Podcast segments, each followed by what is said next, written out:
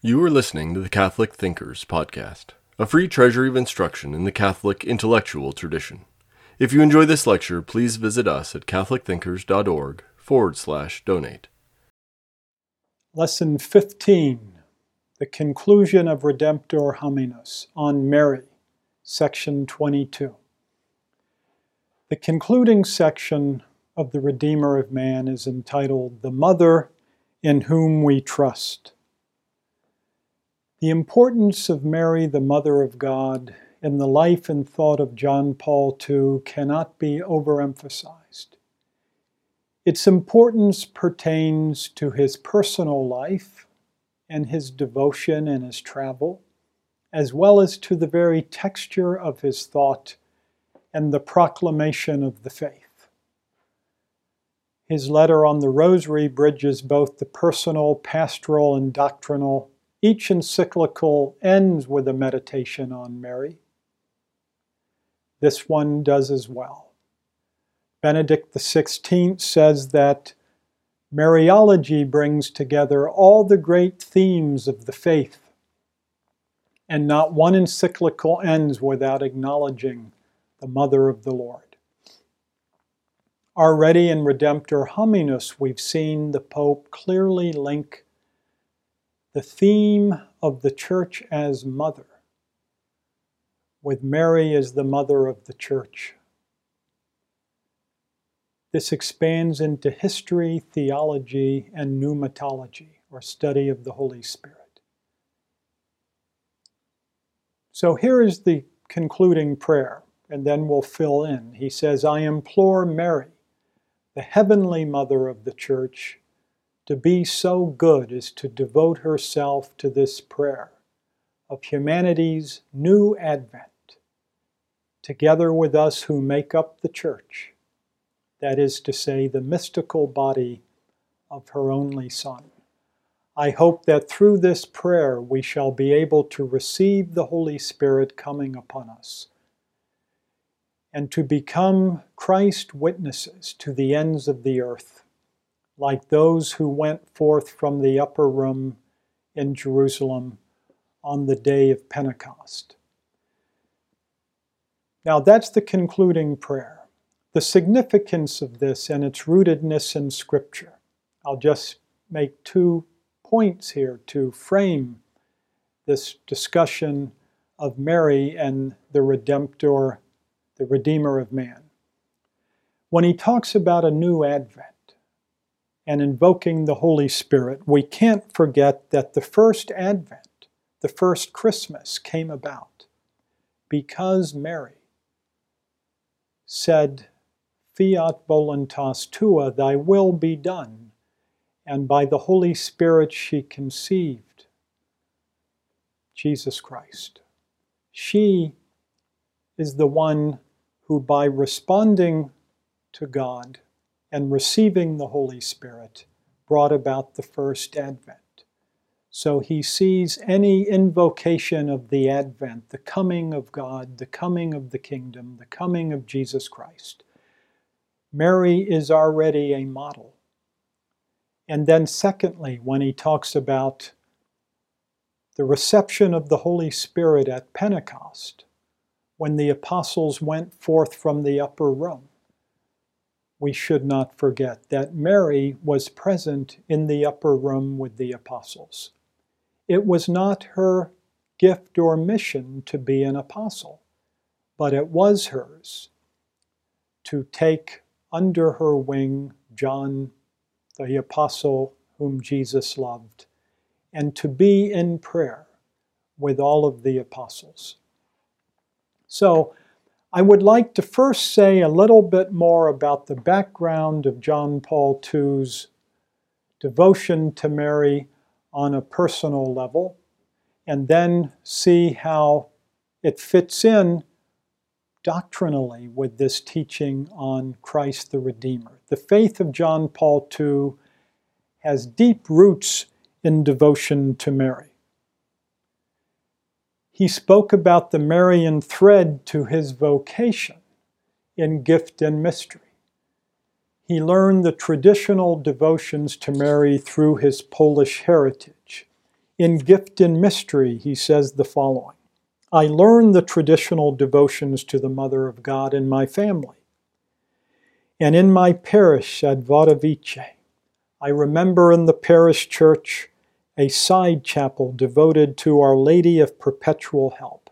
In the mornings, the secondary school students would make a visit to it before classes began, and after class, many students would go there to pray to the Blessed Virgin. So, deeply formed in his childhood through the Polish devotion, he sees the beauty of Mary. He also said, as he matured, he would go to a Carmelite monastery on a hilltop in his hometown of Wadowice. It's a monastery that dated back to Saint Raphael Kalinowski. And he said there he saw the importance of our mother of Mount Carmel. And that's where we have then a, he said, he received the scapular of Carmel at age 10 and that he wore it his whole life. So I would like to quote from a message, a letter he sent to the Carmelites in 2001, which I think contains a nice summary of his devotion and teaching. In this letter, he said, Generations of Carmelites from the beginnings up to today in their journey towards the holy mountain Jesus Christ our Lord. That is the missal from the Roman Missal on the prayer of the Blessed Virgin of Mount Carmel. The Carmelites have sought to model their lives after the example of Mary. For this reason, contemplation of the Blessed Virgin flourishes in Carmel and in every soul, moved by a tender affection towards her who is our most holy Mother. From the very beginning, she knew how to be open to the Word of God and obedient to God's will. Luke 2:19. Mary, who was educated and formed by the Spirit. Luke 2:44 to 50. Was able to read her own life experience in light of faith. She was docile to the divine promptings and advanced in her pilgrimage of faith and loyally persevered in her union with her Son unto the cross. There she stood in keeping with the divine plan. John 19:25 suffering grievously with her only begotten son. There she united herself with a maternal heart to his sacrifice. That, by the way, is a quote from Lumen Gentium, number 58, which he sent in his letter to the Carmelites. Well, in addition to Our Lady of Mount Carmel and the, and the Polish devotions, he learned most of all from St. Louis de Montfort, who taught him that Mary leads to Christ and that Christ leads to Mary. We live her mystery in Christ. We know that his motto for his papacy, totus tuus, derived from St. Louis de Montfort and the consecration to Mary. It's an abbreviation of the words of consecration that I give all that I have and all that I am to you, Jesus, through Mary, your mother. But he read this treatise on true devotion to the Blessed Virgin as a young man, which he said cleared up a question he had, a, a concern that devotion to Mary could get in the way of devotion to Christ. But he says here in Gift and Mystery, he found his answer to the questions in that treatise of St. Louis. Yes, Mary brings us closer to Christ. She does lead us to him, provided we live her mystery in Christ. His Mariological thought is rooted in the mystery of the Trinity and in the truth of the Incarnation. That is what he learned from Louis de Montfort. So, in addition to that personal entrustment to Mary, he saw that there is a Marian dimension to the church and something to learn about Jesus Christ by meditating on and considering the life of the Virgin Mary.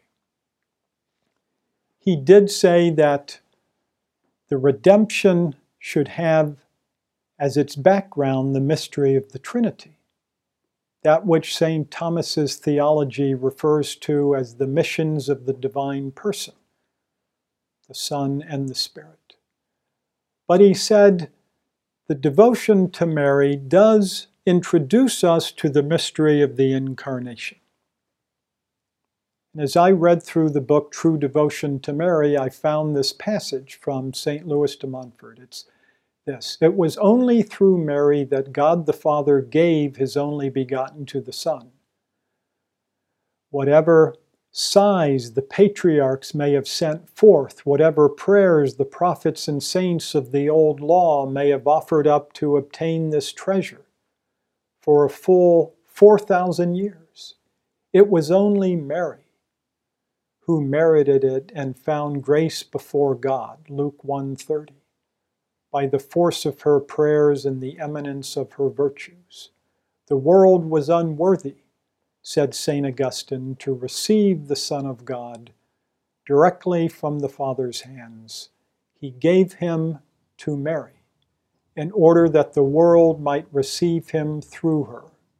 The Son of God became man for our salvation, but it was in Mary and by Mary.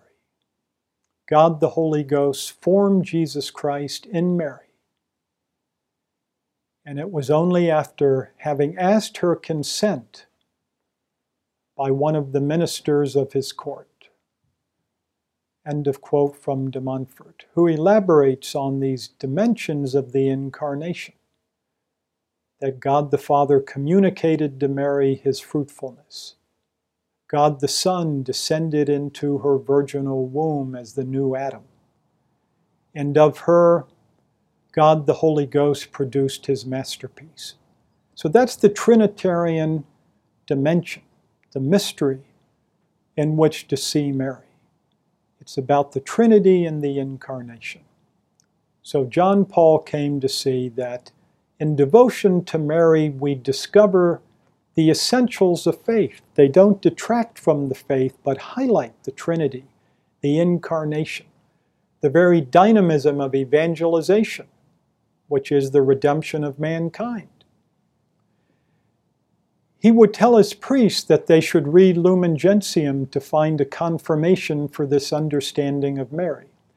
And if we look at that book, Sources of Renewal, on the implementation of Vatican II, he selected this text from Lumen Gentium to discuss Mary. Quote, devoutly meditating on her and contemplating her in the light of the Word made man, the Church reverently penetrates more deeply into the great mystery of the Incarnation and becomes more and more like her spouse. Having entered deeply into the history of salvation, Mary, in a way, unites in her person and re echoes the most important doctrines of the faith. And when she is the subject of preaching and worship, she prompts the faithful to come to her Son to his sacrifice and the love of the Father. End of quote.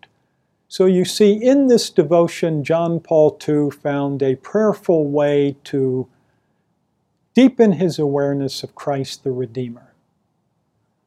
And finally, I would add, he made pilgrimages to Marian shrines for courage and inspiration throughout his life and every time he traveled as a pope, he would visit a Marian shrine. And there are numerous examples in which you can see his prayer to Mary was a prayer to serve Christ, to understand the incarnation, and to join with her in contemplation of Christ.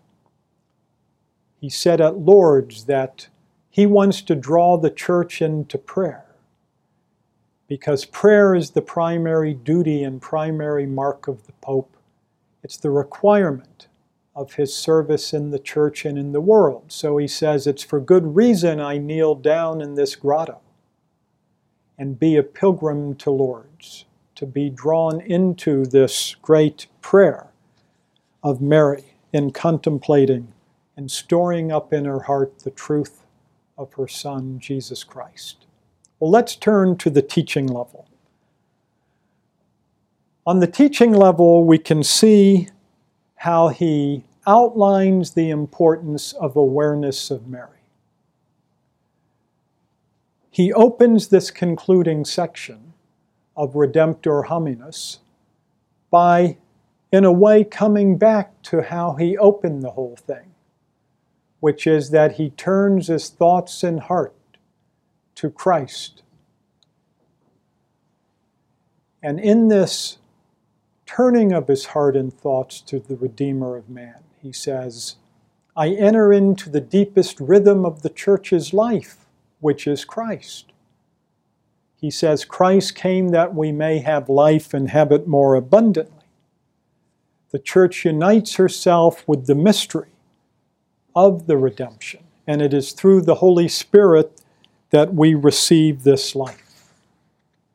We receive the Spirit of truth, he said, and we are visited by the Holy Spirit, the love of God that has been poured into our hearts through the Holy Spirit. If you recall earlier in the encyclical, John Paul II talks about our need for the Redeemer because Adam severed humanity from the wisdom and love of God. And Christ restores us to that wisdom and love. In that homily on St. Maximilian Kolbe, the saint of this new century, he said, of the distress of the church, the very place where human dignity was destroyed in body and spirit, he said of Maximilian Kolbe who lived a life of service and also had a deep devotion to Mary. He said, We find a man in whom the link with wisdom and love is reforged through faith. And that is what will lead up then to one of his first notions that he wants us to consider is that just as the church in her service is a mother, that is, one who wants to see born Christ in the mystery of redemption in every man, to see that link reforged through Christ, and that Christians be born of the water and the Spirit. So too will he see in this need of a mother. That the church itself has need of a mother.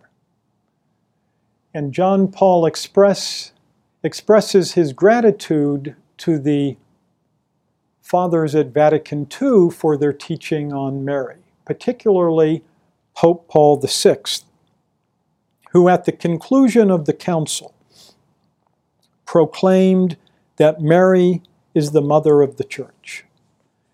And I would just like to share with you a little comment made by the late Cardinal Dulles on this point. He says, At the end of the third session of Vatican II, Paul VI made a speech in which he conferred upon Mary the title Mother of the Church.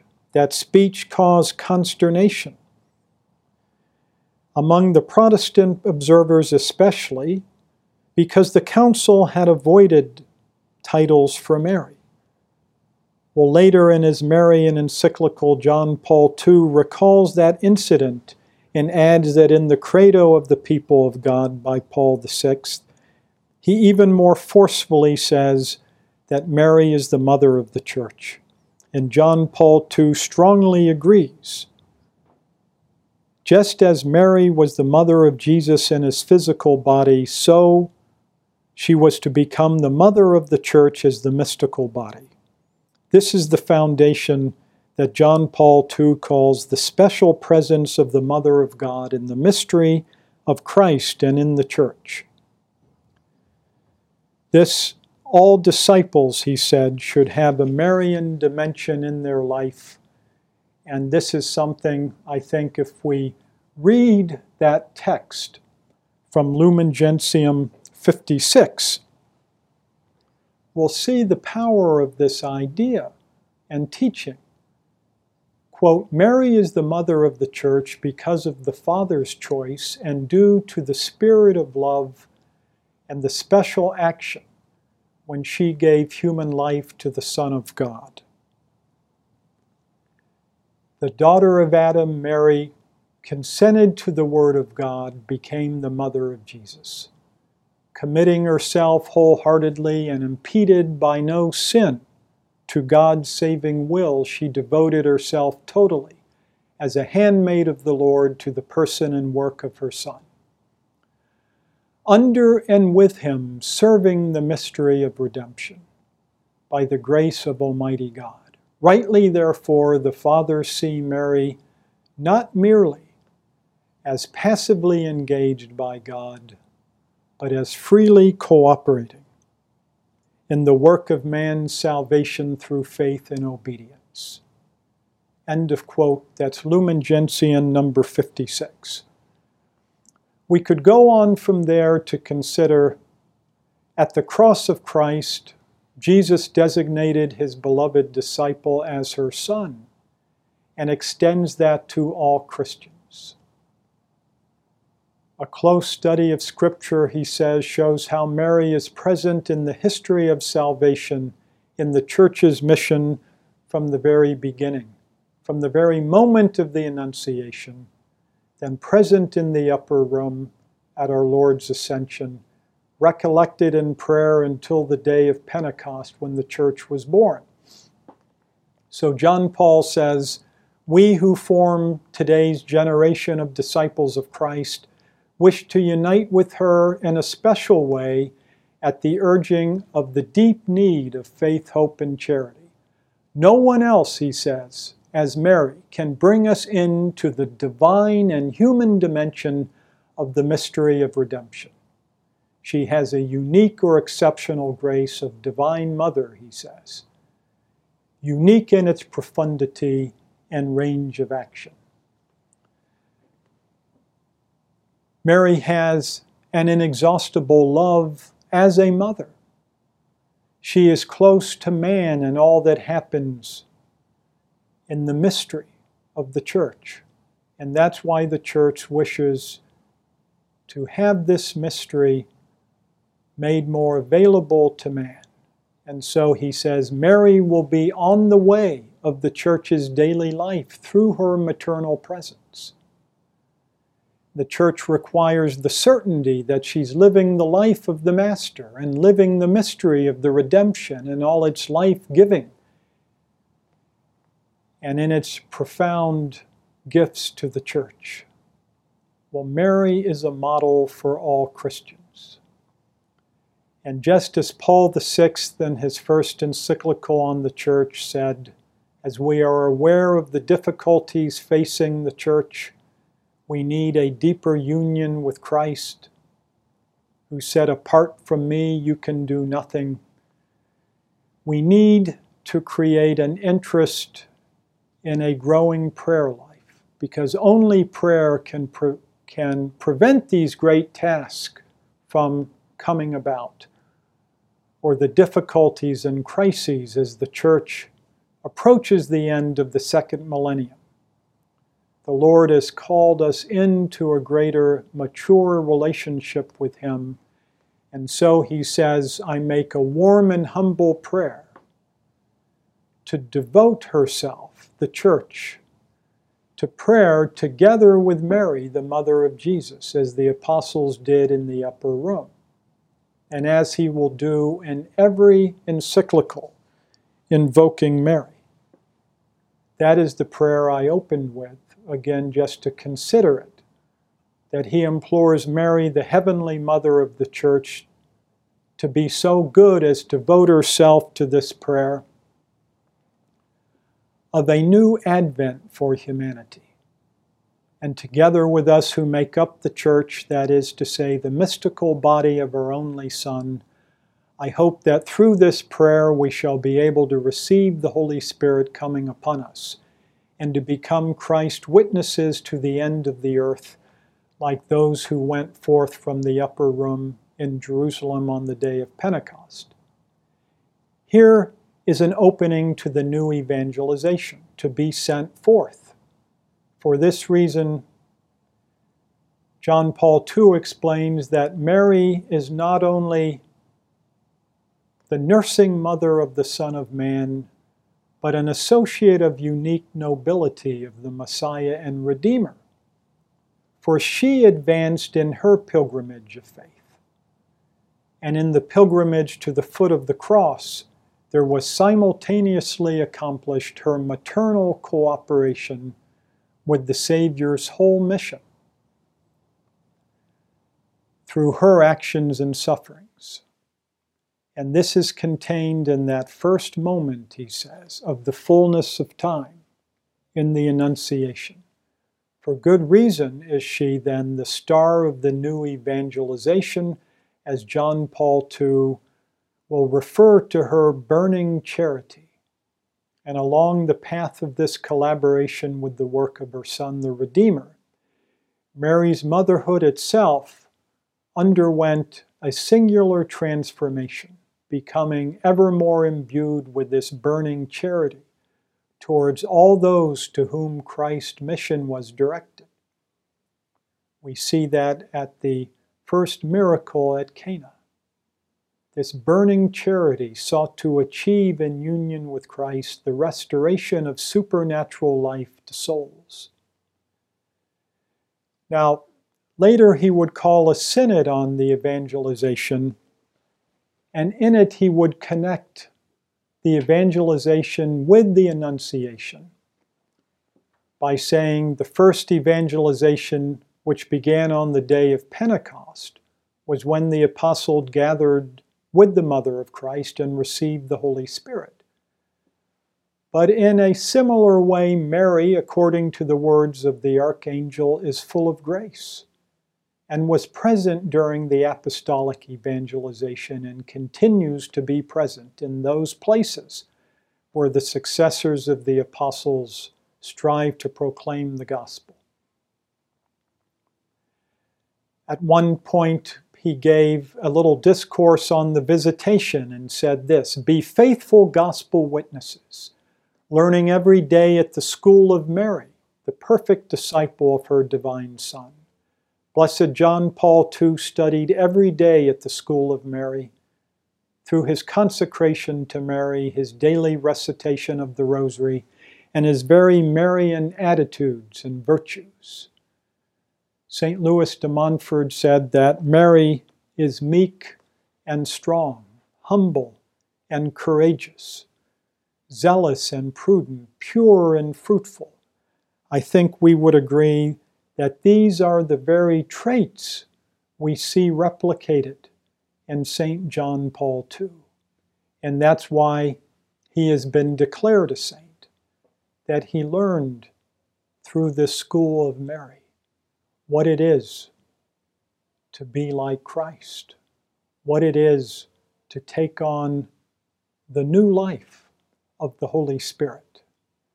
And when later he would issue his letter on the rosary, he would repeat that phrase that the rosary is a way to put ourselves at in the school of Mary, so that with Mary we contemplate Christ. All the mysteries of the Rosary are precisely the mysteries of Jesus Christ. It's not about interposing Mary in between Christ and the soul, but quite the opposite. It's by living with Mary, it's by looking at the way she would contemplate her Son through the joyful mysteries she was present, and we see in her response how each Christian should respond in the Annunciation, the Visitation, the Nativity, the Presentation, the finding of our Lord in the temple. These are rich ways that we can deepen our awareness of faith in the Redeemer of man. And we could go on with each of the other mysteries to think about, particularly those sorrowful mysteries in which the Redeemer of man comes into the most sharp focus to one who would want to study the life of Christ. And of course, the glorious mysteries to see the great hope we have. And finally, John Paul II added a new set of mysteries called the luminous mysteries, in which the Holy Spirit can come to illuminate our mind and heart about Christ in his baptism, Christ in his miracle at Cana, Christ in his teaching of the kingdom, Christ in his transfiguration, and finally Christ in the Eucharist to really have the full array of um, the wonderful mysteries by which the church lives and which she seeks to proclaim to the world the Redeemer of man, Jesus Christ. We hope you enjoyed listening to Catholic Thinkers. Please visit us at catholicthinkers.org forward slash donate to help us keep this content free.